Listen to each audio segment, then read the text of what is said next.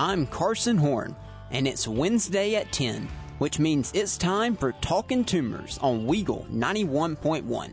So grab your toilet paper and let's get rolling. Welcome in to Talking Toomers on this windy Wednesday on the plains. I'm Carson Horn. Thank you all for tuning in, whether live or on podcast. We're talking Auburn basketball. We're talking Auburn baseball.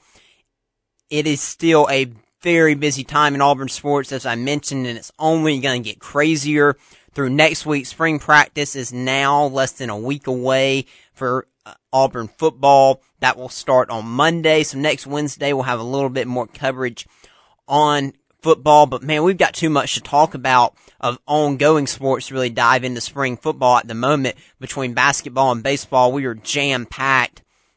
And we're going to start today with the bad news. We've got good news, we've got bad news, but you're not getting the choice. I'm sorry I chose it for you. And so therefore we're going to start out recapping Auburn's gut wrenching loss at Vanderbilt on Saturday night another, another close loss for this Auburn team when it seemed like they had finally turned the corner after the 30 point victory over Missouri. Will they lose in the final seconds in Nashville? So we're going to dive into that game and then we'll talk Auburn baseball on the weekend that was for them. And then we'll preview the two games coming up uh, for Auburn basketball this week against Ole Miss and Kentucky. And we'll close with a hot topic of the week, some possible rule changes coming to college football. But let's start with basketball. Auburn lost this game to Vanderbilt 67 to 65 on a last second lay in by Vanderbilt. This was a game that I was worried about. I mentioned that on the show last week. I was nervous. Going up to Nashville It's not an easy place to play in that weird arena, arena and floor there. And also Vanderbilt's playing good basketball. They have been playing good basketball leading up to this game, and they continued that against Auburn this team did Auburn. Speaking of Auburn, they did a lot of things well in this game. They defensively they held Vanderbilt to less than their normal scoring average. They defended the three point line well for the most part. I know Vanderbilt made around seven threes, but that they forced them into a lot of tough shots. I thought that they they played as well as they could uh, defending the three point line, but offensively the guards were horrendous they Auburn's guards were horrendous. I mean, the, the front court can't say enough about Johni and Jaylin and the performance that they had. Johni had ended up with 20, Jaylin ended up with 17. But you got to get something out of your guards. I, I mean, just looking at the stat sheet here, Wendell Green has been playing outstanding. I've heaped praise on him. I've fussed about the criticism that has come to him. He was due for a bad game. Unfortunately, when he has bad games, usually they are really bad, and it came in a spot where Auburn really didn't need him to have a bad game. It had been really great that he was playing so well, but he had a rough game, finished with five points, shot two for 14 from the field. Allen Flanagan, two for six, only five points. Zep Jasper only shot one shot, zero points. Uh, KD Johnson, of course, made the big three at the end, but he had three points up until that shot. He finished with six in the game. Your biggest contributor, as far as guards went, was Lior Berman off the bench who had eight points and, uh, with three for five from the field. That's not gonna cut it. That's not gonna cut it in the SEC if you're going to win games, especially on the road. And again, this is the Vanderbilt team that had been playing well. They continue to play well. Their guards dominated Auburn's guards some of what I read previewing this game was that this was a game where I think a lot of people had a lot of confidence in Auburn's guards to really have a big night and thought it would be more of a challenge for the front court because of Liam Robbins there for Vanderbilt. What ended up being the opposite. And, and give credit to Vanderbilt's guards for how they defended, uh, especially how Manjon defended Wendell Green. Just an absolute masterclass. He was the one that made the, the, uh, layup there to win the game for Vanderbilt at the end the guards have to be better. It's point blank have to be better. Uh, it, that was coming off a game where everyone was really on against Missouri. And Wendell Green's a catalyst for this team. He just is. When he's having an off night, it's hard for this Auburn team to win. I've mentioned hundreds of times it feels like on the show that the margin of error for this basketball team is thin. So when one of your best players isn't on, it's hard for this team to come out with victories, especially against a solid team like Vanderbilt. and Auburn really needs they need Johni to play well. They need Wendell to play well. They need Jaylin, and I and I talked about earlier in the season who I thought this team depended on if they were going to win. That's Allen Flanagan, that's Wendell Green, and that's Johni Broom. and then Jaylin Williams has really been in that role.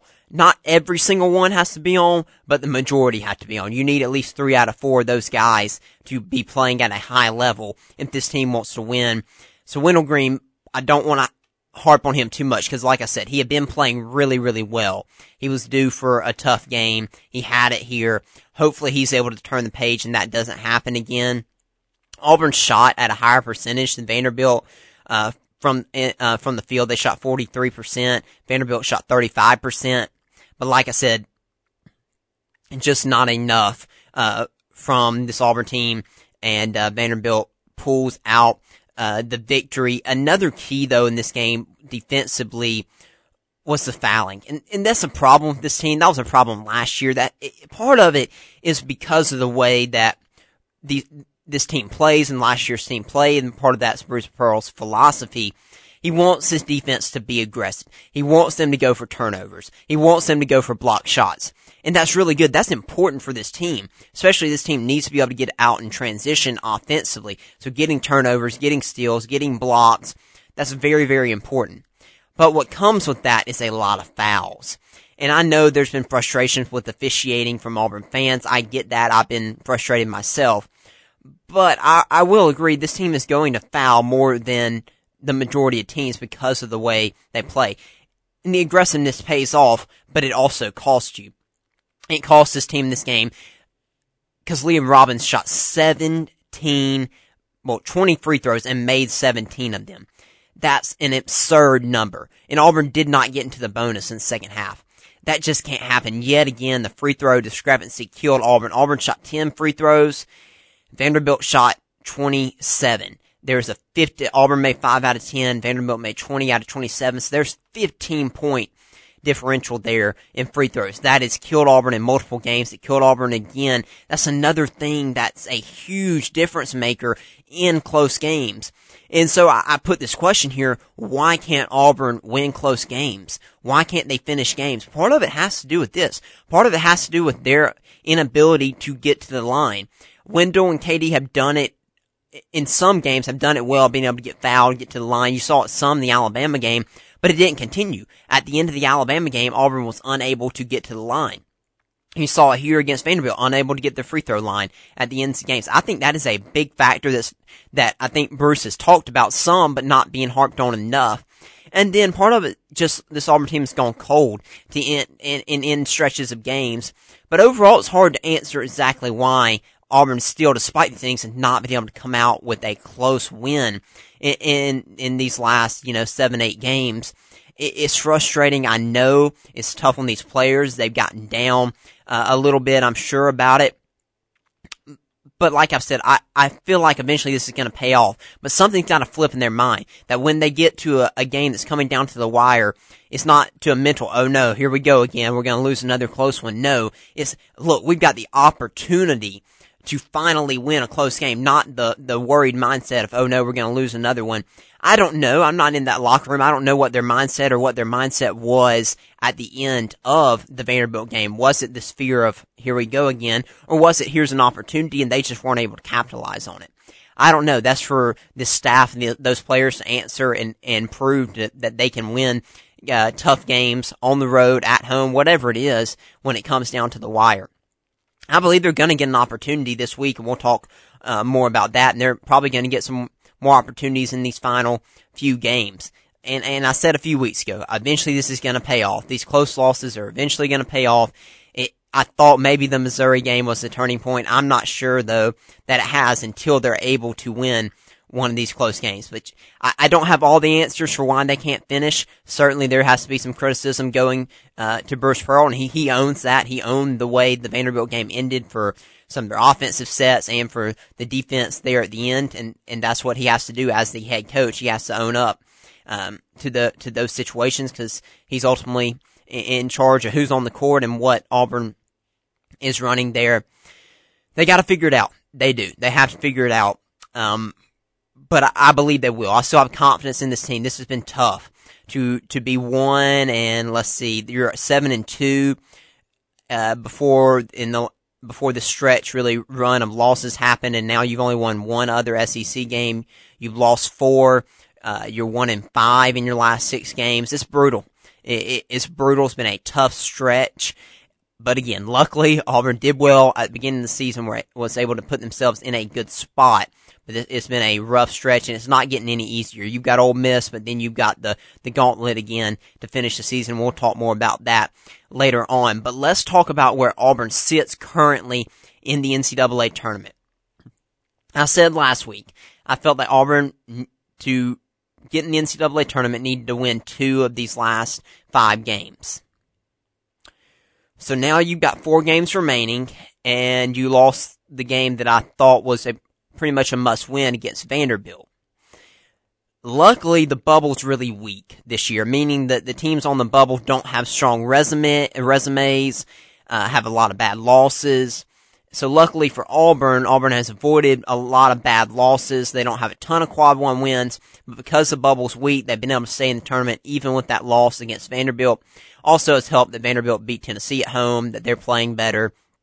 Uh, that kind of that plays a role into it as well. And Auburn's close losses help too against these uh, high-ranking opponents. Uh, and Auburn's standing did not fall much in the net rankings, which is also used heavily in the NCAA tournament for seeding purposes. So Auburn's still in the tournament. They're sitting at, depending on what bracket or bracketologist you look at, they're sitting around 9 to a 10 seed. So still around the bubble, but still kind of off of it a loss to Ole Miss would pretty much do you in. And we'll talk more about that game uh, coming up in the third segment. That would probably do you in. But there's a chance that Auburn could just win that Ole Miss game and then possibly still get in even with three straight losses to end the season. I know that's almost unfathomable, but because of the level of opponents Auburn is playing, there there's a solid chance. Two wins though, a win against Ole, Ole Miss tonight and a win in just one win against either Kentucky, Alabama, or Tennessee to close out the season, and, and Auburn's sitting in a good spot. Uh, I'm surprised because, like I told you, I thought that two wins would, would get you in, but may make you feel a little bit nervous on Selection Sunday. It looks like maybe now it's just one win, and then you're feeling a little nervous on Selection Sunday. Two wins, and maybe you're feeling good, and uh, you're just looking at what the seed uh, could be.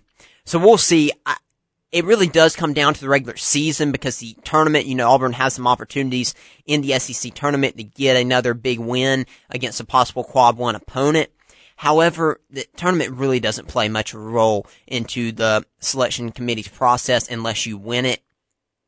You even saw Auburn back uh, in their final four year was a five seed going into the tournament. Um, in going into the SEC tournament and projections, they won the SEC tournament and were still a five seed. So again, it, it doesn't have much of an impact. Texas A&M last year, I thought they should have been in the tournament. They were playing great basketball. They made it to the SEC tournament championship. Obviously, they beat Auburn. They didn't even get into the NCAA tournament. So it doesn't matter that much. That's why it's important to finish out the regular season the best you can. Again, the good news is I was worried that Auburn may fall to the, you know, out possibly of, of the tournament with that loss at Vanderbilt. They did not.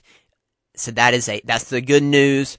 They need to get this win uh, coming up tonight, and then we'll see what happens moving forward. Again, this is something we'll we'll talk about again next week, as next week will be the almost not quite to the final week uh, of the season, but this is something we'll we'll uh, discuss and see where Auburn's sitting after two uh, big games. Excuse me, it will be previewing of the last week of the season.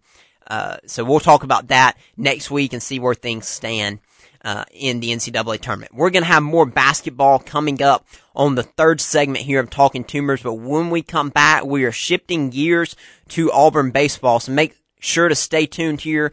We'll be right back. No matter how large, or to you by the American Institute of Certified Public Accountants and the Ad Council.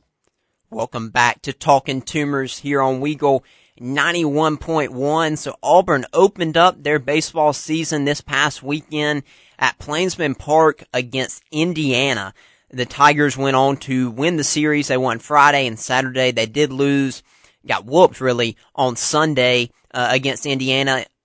but nonetheless, just a really good start to the season to get a win, uh, get a series win, uh, to op- open up play. I think that is the, uh, I think Butch Thompson is still undefeated on opening day as Auburn's head coach. So that's a great stat for him. And it was a great opportunity to uh, go ahead and start building, uh, that resume. We're talking a lot about resume in basketball. It's important for, uh, baseball as well. We know that the SEC is absolutely loaded.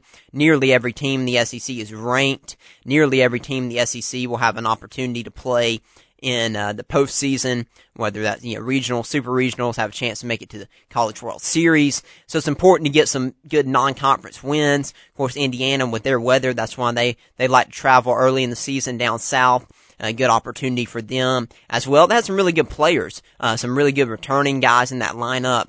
Uh, so I just want to talk a little bit about some of my takeaways uh, from this series. Auburn played last night. Important to note against North Alabama in Huntsville. They won that game by the 10 run rule, which has now been instituted into college baseball, and I think that's a good thing. I think that should be that way, maybe even at professional level as well, uh, in my opinion. But it is, uh, so Auburn played well last, last night, but I'm talking more about this series. That game was not on TV. I had no way to really watch it. I read up on the stats from it. Uh, but I want to talk really about this Indiana series, and then we'll mention a little bit about, uh, USC series coming up this weekend. So the, my first big takeaway is true freshman catcher who's DHing uh, right now for Auburn. Ike Irish is an absolute stud. He hit 500 in this series. He's S- he was SEC co-freshman of the week. Just a phenomenal player. He's a lefty, uh, great, great power. Um, just, I mean, every time he comes up to the plate, you're, you're confident in him. He looks good. He's a very good athlete. I think he stole one or two bases, if I'm not mistaken, in this series as well. I mean, I, I don't think Auburn could have asked anything more. He's got big shoes to fill. Look, he's hitting in the three hole. Um, you know, Sonny DiChiara hit around hit around two to three hole last year. Um, and so I'm not saying he's going to be to that level, but I would be surprised if he's at Auburn more than a year. I think he's well on his way uh, to being a highly rated draft, uh, highly uh, rated player at the next level, drafted fairly high in the MLB draft coming up after this season. Um, but so Auburn fans enjoy him. I certainly am going to enjoy watching him. I don't know if Auburn plans to play him at catcher or not, or just DH. I'll talk about Nate LaRue here in a minute. Uh, there's possibility maybe he could play some first base, but right now looks like Auburn likes him at DH. He DH'd again last night in the game against North Alabama. Uh, so again, it's hard. I want to be careful here because you don't want to take too much just from one series. Because everybody can have a great series. Everybody can have a great game. Baseball is a long season. So taking too much from one at bat, one game, one series, uh, you, you can make a player out to be better than he is. You can make a player out to be worse than he is by, by doing that. So I want to be careful and putting too much pressure on Ike Irish or the expectations that you should have for him but he, he's a stud. He's a stud, and he's not necessarily going to hit 500. He won't hit 500 in every series that he uh, plays in uh, this season. But I would not be surprised if he's a around 300 hitter this year uh, for this Auburn team, and it's going to be a big difference maker, no doubt. The other guy who stood out was Bryson Ware. He came in at third base. That was not something I was expecting. I talked about who I thought was possibly going to play third base. When it ended up being Bryson Ware moving in from the outfield where he has played for Auburn in the past, moves into third base. He had a really great series at the plate. He had a great night last night. He's actually leading the team in batting average, hitting uh, 667 uh, right now on the season. Uh, on uh, OPS is uh, 1.78. He is uh, having a hot start to the season. That's great to see. Someone who wasn't a starter last year for this Auburn team. He played a good bit last year, but he did not start. So to see him come in, be the starting third baseman, moving in from the outfield, and to see him hit like he has, really great sign for this Auburn team. His defense, he made a couple errors this weekend. He did look, that's going to happen. He's going to be fine there at third base. I, I have, I don't have worries about him. He's not going to be uh, a phenomenal third baseman. I, I, I wouldn't expect. I think that's too much for someone who's been playing the outfield, moving into the infield. And third base is not an uh, easy spot. You know, as it gets his name as the hot corner. I played there last year.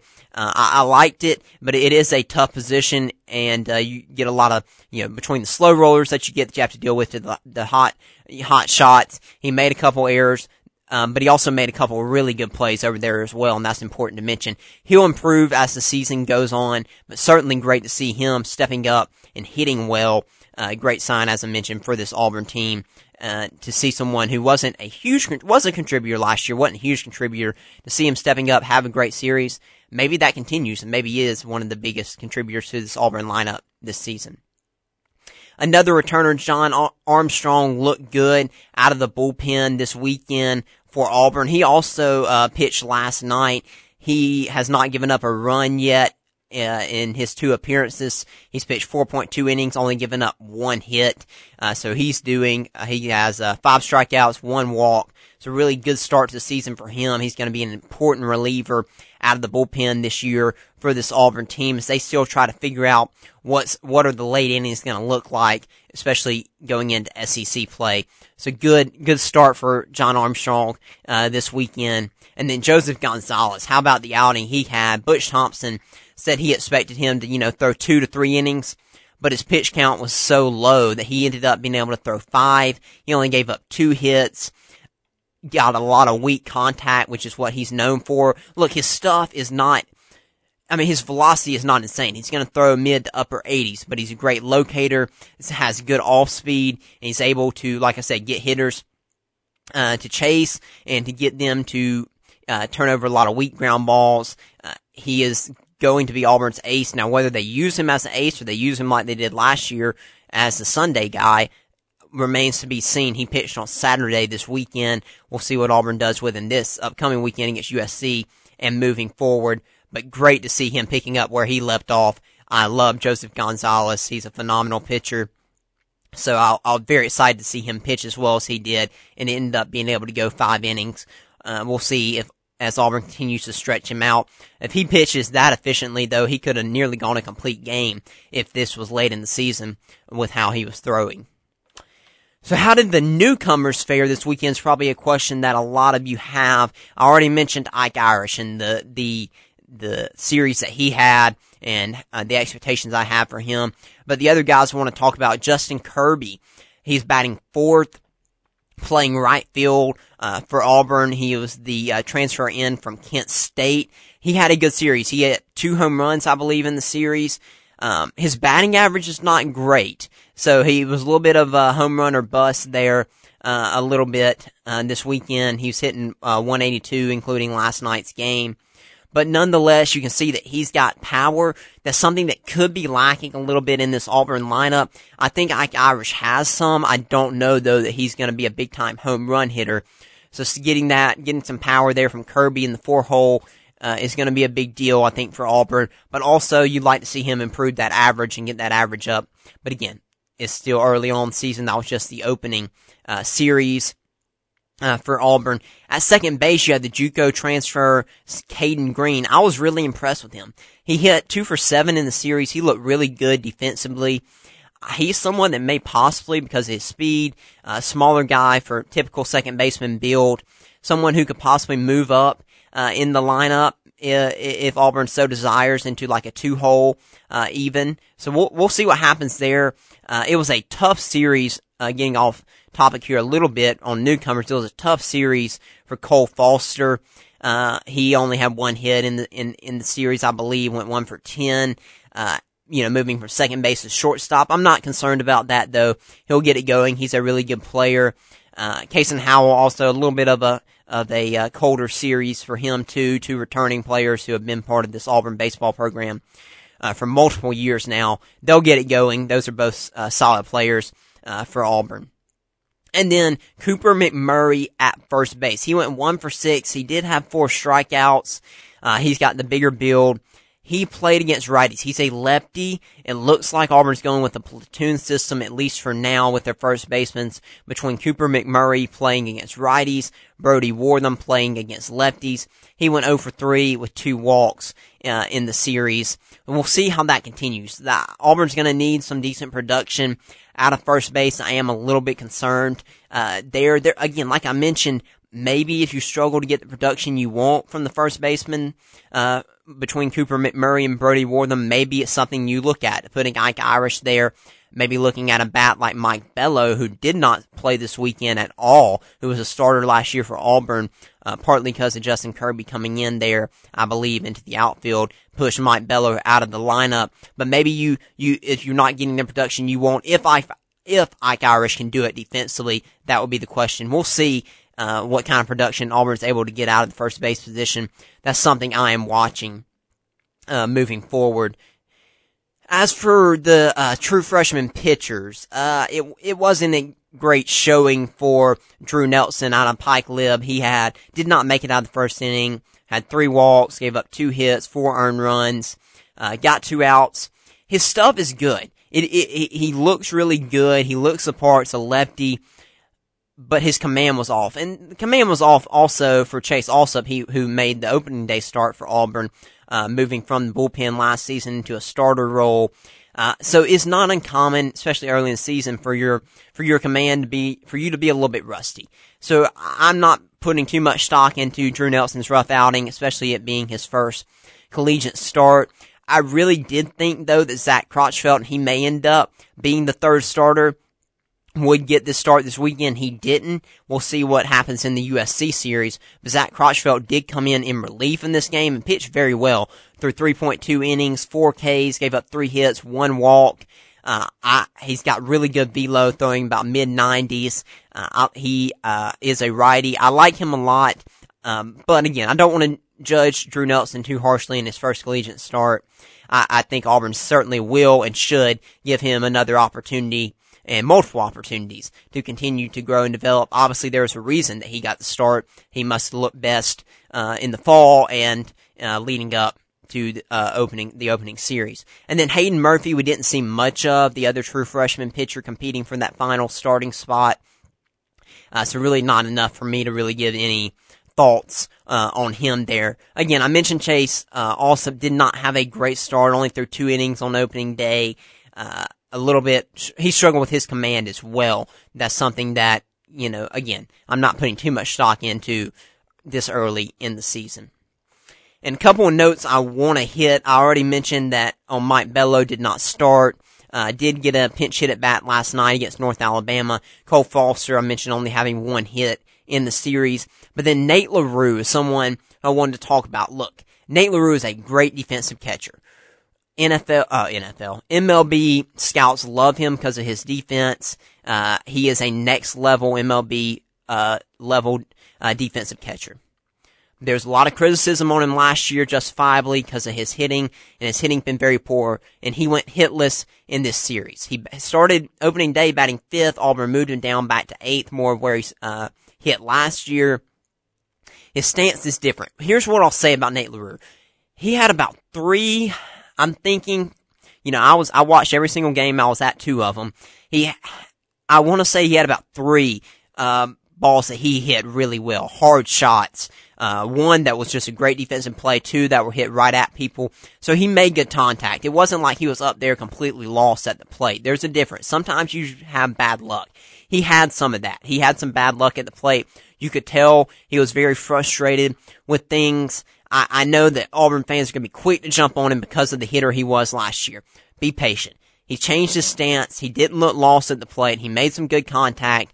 I still have confidence that he's going to get it figured out at the plate as long as he keeps things, doesn't go too mental up there, uh, continues to be confident in the adjustments he made during this offseason. I like Nate LaRue a lot. I'm cheering for him. Maybe he has a big series at the plate against USC this weekend. He didn't play last night. He caught all three games of the series uh, against Indiana. So, like I mentioned, Auburn will play USC. That was supposed to be at USC due to some weather out there in Southern California. They are moving this series now to Plainsman Park, so that'll be exciting to have that game here, have that series here in Auburn. Uh, big opportunity, another big non-conference opportunity for Auburn to build and pad that resume uh, moving forward. So we'll talk more about that series uh, next weekend, but I'm looking forward to that. With that, we've got to go to break. When we come back, we will be previewing Auburn basketball's games this week. So stay tuned to Talking Toomers here on Weagle 91.1. The Alabama Securities Commission regulates the investment. U.S. Kids and the Ad Council. Welcome back to Talking Toomers now here on Weagle 91.1. Tonight is the second to last home game in Neville Arena for this Auburn basketball season. It's crazy to think how fast this, this season has gone by and to think that this, there's only one more game in Neville Arena after tonight. It's an 8 o'clock tip, which I loathe. Luckily, Auburn has avoided a lot of late tips this season. That is a good thing. Um, but unfortunately, it's 8 o'clock uh, tonight. But they're playing a really bad Ole Miss team. I mean, Ole Miss is horrendous. They're 10 and 17, 2 and 12 in the SEC one of the one of the worst teams in the conference. You could argue they they are the worst, but they just about took down Mississippi State this past weekend, so they can still be a dangerous team. I, anybody in the SEC, as Jaylin Williams said, can can beat you, and that is true. That shouldn't happen, but it can. And Ole Miss, again, historically has given Auburn a lot of issues, uh, as as we talked about the first time these two teams played. But Auburn dominated them and they dominated them on the road. They won 82 to 73. Really, the score is a little bit deceiving. Ole Miss got some late baskets there. Auburn dominated that game from start. Uh, to finish, and there's no reason Auburn should not do that again tonight. If they're locked in, if they're focused, if they play good basketball, it should not be close at all. This is a game that Auburn should definitely win by double digits. However, if they were not, if they were to struggle in this game, it would be because of Ole Miss's defense. It would be because Auburn turning the ball over and they're just extremely cold uh, shooting. Again, this is we, as we talked about before. Ole Miss is a tricky defensive team. They'll run that one-three-one zone. They'll uh, morph into a two-three. They'll even go some man-to-man. They're trying to create turnovers. They're trying to force you into bad passes. They've got their, you know, they'll use their length up there against Wendell Green to try to to try to trap uh, him. So again, making good, clean passes, making smart decisions is going to be important and being able to knock down some open shots. When you run that zone defense, it's going to open up a lot of open threes for these Auburn guards. So can Zep Jasper. So can Allen Flanigan. So can, um, excuse me, um, KD Johnson knock down some open threes. Even Lior Berman can play an important role tonight, getting some open looks as well. That'll be key in this game. Bruce Pearl said it. There's not a ton of adjustments uh, for Auburn to make because they played well against Ole Miss last time out. So offensively, you're going to try to do a lot of what you did. Wendell Green, Johni Broom both had really big games. I think Wendell was around 20 points. Johni was around 20 points uh, in in the last outing. So I would love to see Wendell have a big game tonight, uh, get back rolling, doing his thing. Uh, Auburn's front court should dominate again tonight. Johni Broom, Jaylin Williams should have big, big nights as well. But if the guards are going off, they may not have to uh, have as big a nights as as they did against Vanderbilt. But given the opportunity, I think Auburn should still work through their front court as always and allow Johni Broom and Jaylin Williams to go to work. But I certainly want to see uh, Wendell Green get back on track and have a good game tonight. Defensively, Auburn could make some adjustments. I mentioned that Ole Miss made some shots. They actually shot really well against Auburn in the in this first matchup. They're they're one of the worst three point shooting teams, if not the worst. They're actually worse than Auburn, if you can believe it, at three point shooting uh, in the conference. They are really bad, but they shot really well uh, from behind the line against Auburn in the first matchup. Uh, Tye Fagan off the bench had a really good game. Matthew Murrell is actually a pretty solid guard. He's just on a bad team.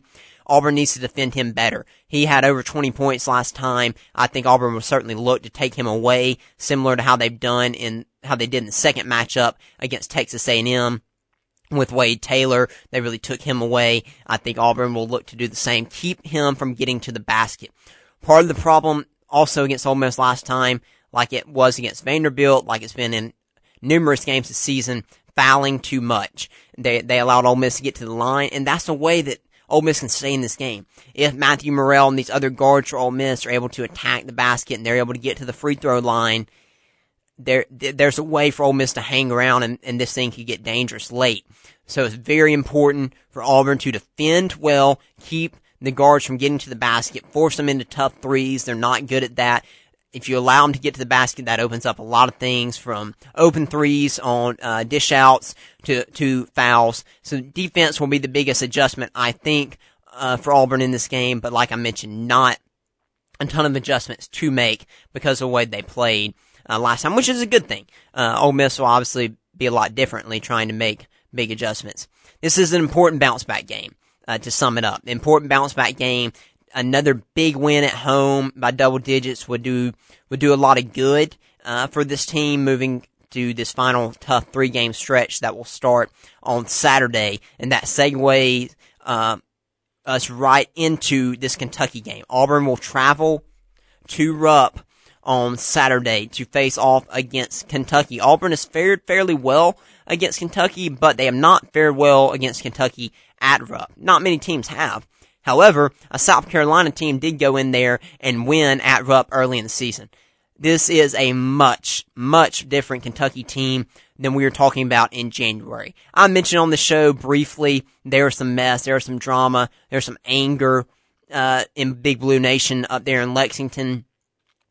This Kentucky team's still not an elite team this year, like some thought they would be, but they're a good team, and they figured out a lot of their issues that they had back in January, and, and give credit to uh, John Calipari up there to to wither, withering the storm. Uh, they beat they beat Tennessee twice now this year. They beat them at Tennessee. That was the turnaround. Their win at Tennessee turned their season around, and now they are uh, they're still on the bubble for the NCAA tournament, but they are in a win against Auburn would really help their resume. Uh, so it's going to be a big game for them. Uh, most definitely on Saturday, just like it's a big game for Auburn. Both teams are, are, are hovering around the bubble, so a win this is going to be a quad one opportunity for both Auburn and Kentucky. So huge, huge game. A lot is at stake here. Um, so like I said, Kentucky's figured things out. They're not the same team that lost South Carolina at home. It is not going to be easy going into Rupp and trying to win uh, there. Uh, this Kentucky team, though, like I said, they're good. They're not elite. They have some weaknesses. They are also not a very good three point shooting team. Uh, that's going to bode well. My expectation in this game is it's going to be another low scoring, ugly matchup, and I think it's going to come down to the wire. I do. I think Auburn's going to finally, it's going to have another chance to win a close game at the end. I think this game's going to finish in the 60s, and I, I really think in the end Auburn's going to have the opportunity to get that late bucket that they haven't been able to get, to get that late stop that they haven't been able to get, and to finally win a game. And that would be a huge win, and would, in my opinion, probably put them into the NCAA tournament uh, at that point if they're able to pull pull off the win at Kentucky. But it's not going to be easy. Oscar Tshiebwe is still there. He is a phenomenal player. Kentucky's number eight in the country, I think, in second chance points. They get a ton of offensive rebounds. Johni Broom is going to have to play well. He's going to have to stay out of foul trouble. And, and Dylan Cardwell, when he's in there, if he's matched up against uh, Oscar Tshiebwe as well, going to have to have a big game. Rebounding is going to be so crucial. I mean, of huge importance uh, on, on Saturday in Lexington. Absolutely cannot let Kentucky just dominate you on the boards and get a, a, a lot more second chance opportunities. Um, because if they do, they're they're going to win. If they double you in the amount of shots that they get to take in this game, they're more than likely going to make more. Therefore, they're going to win. Fouls also going to be a big issue. Oscar Tshiebwe does a good job drawing fouls. He's physical. He's but he's only six eight, so therefore he he's able to uh, uh, draw more fouls that way. So it'll be a big matchup. It'll be another big test for Johni Broom. I am very much looking forward to watching this matchup though. It's going to be a lot of fun. Jacob Toppin is playing really well. He's a forward for Kentucky. So that'll be a big matchup to watch as well. Scoring more for Kentucky now this year. Jaylin Williams on him will, will be interesting to watch how he's defended, how he, he's also a very good defensive player, how he defends Jaylin Williams uh, will be another key matchup. But I'm also a little bit concerned here uh, about the guards. Uh, Kentucky has length at guards. Cason Wallace, six four freshman, uh, very talented player, not a great shooter, but he started. He's starting now over Sahvir Wheeler, who was a starting point guard last year and for most of the season for Kentucky. He now comes off the bench, and Cason Wallace starts at point guard. How he defends against Wendell Green Auburn doesn't necessarily do poorly against bigger guards. Honestly, uh, Manjon for Vanderbilt was probably shorter than and defended him better than some large guards have. So maybe that's not uh, going to be an issue. We'll see uh, how Wendell Green handles this game. His his play is going to be ever so important if Auburn's going to be able to pull off this upset, as I mentioned throughout this whole show today. Then also the matchup, Chris Livingston, a three, probably a, a guard to forward type of player like Allen Flanigan. And that matchup will also be interesting to watch.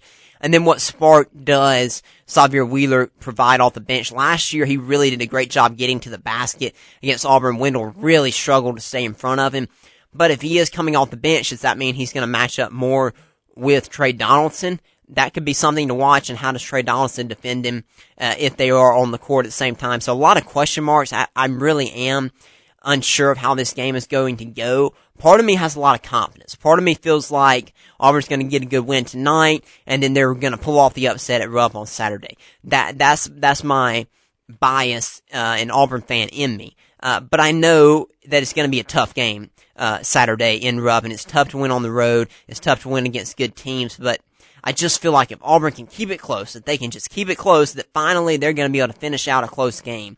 And I feel like that's going to come Saturday. I, because Kentucky's not a great offensive team, if Auburn can rebound well, I'm not saying they've got to win the rebound battle, but they've got to make it close. If they can rebound well, I think this team has gonna, is going to have a good shot to win the game because of their defense. Defense supposed to travel, so as long as Kentucky doesn't have just an insane game shooting, I like Auburn's chances to pull off the uh, road win at Rupp. So it's going to be an exciting week starting tonight. Uh, second to last home game, as I mentioned, against Ole Miss, and then Auburn will turn their attention. It'll be a three o'clock tip, I believe, on Saturday on the road at Rupp. Big opportunities await Auburn this week. Ole Miss is a must win tonight. Absolutely gotta have it against a bad team. Saturday, not a must win, but a win that could possibly go ahead and seal your spot in the NCAA tournament. It's a big week, big opportunities yet again for this Auburn basketball team. And that's where we'll wrap it up for this segment. When we come back, we're discussing our hot topic of the week. Rule changes in college football. You're not going to want to miss this segment. Make sure to stay tuned here to Talking Toomers. We'll be right back.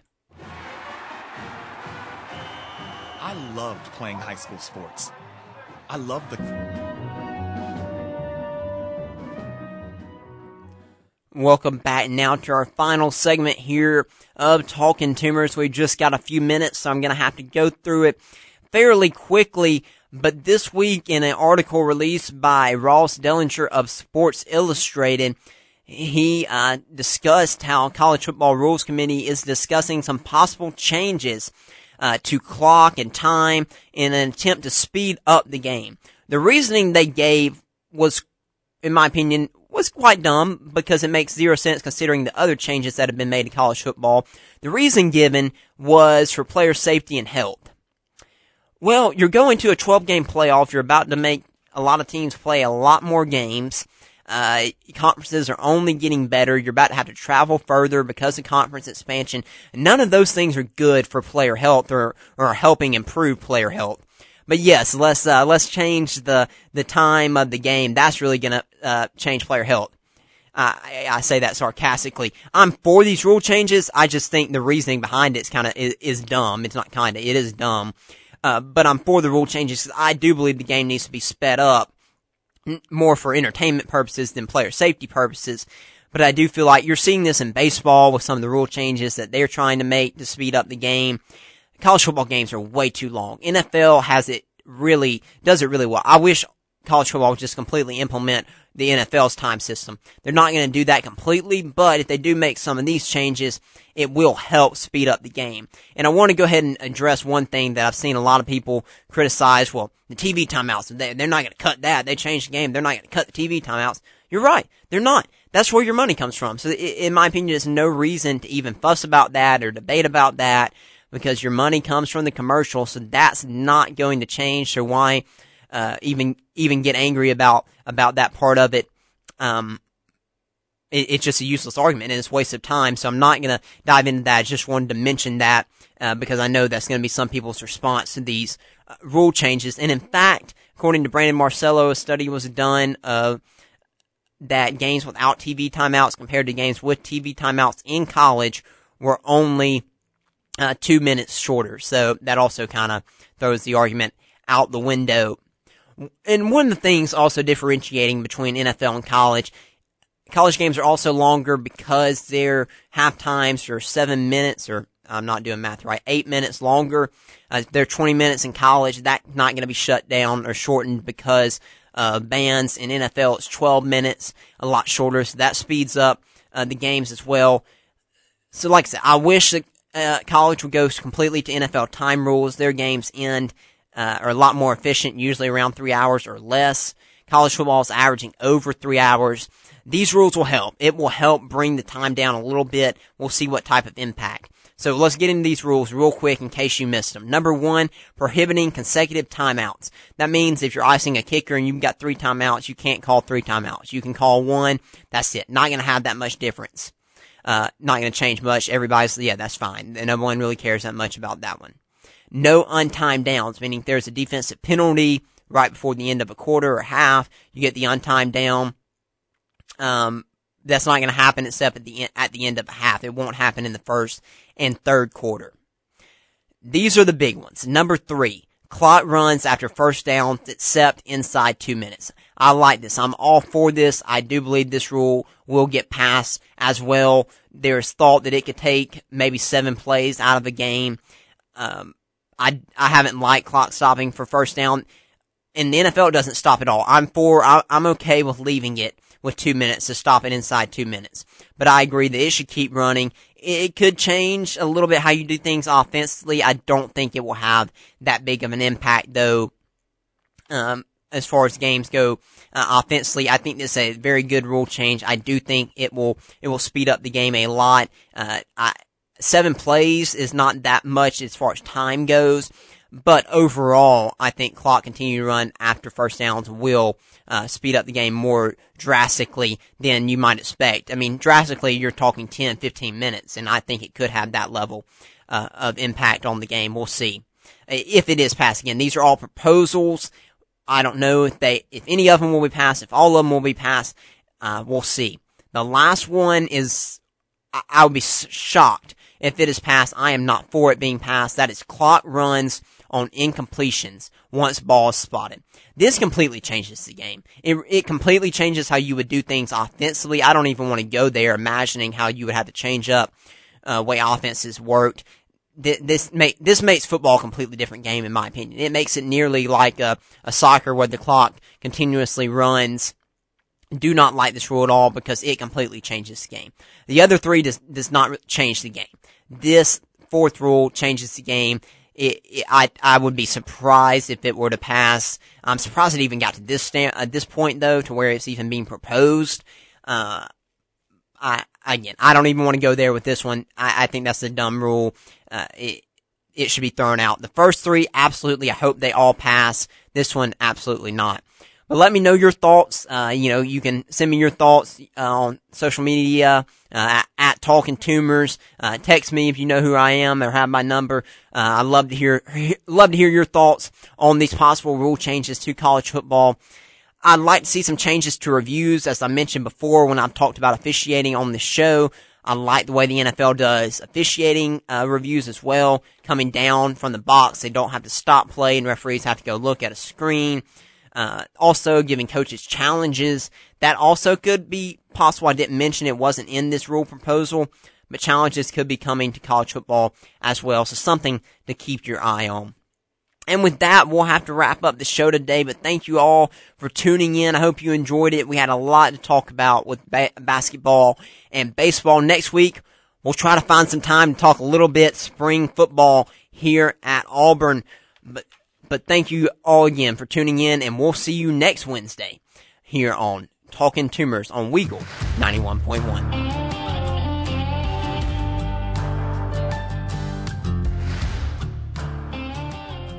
Thank you for listening to Talking Toomers.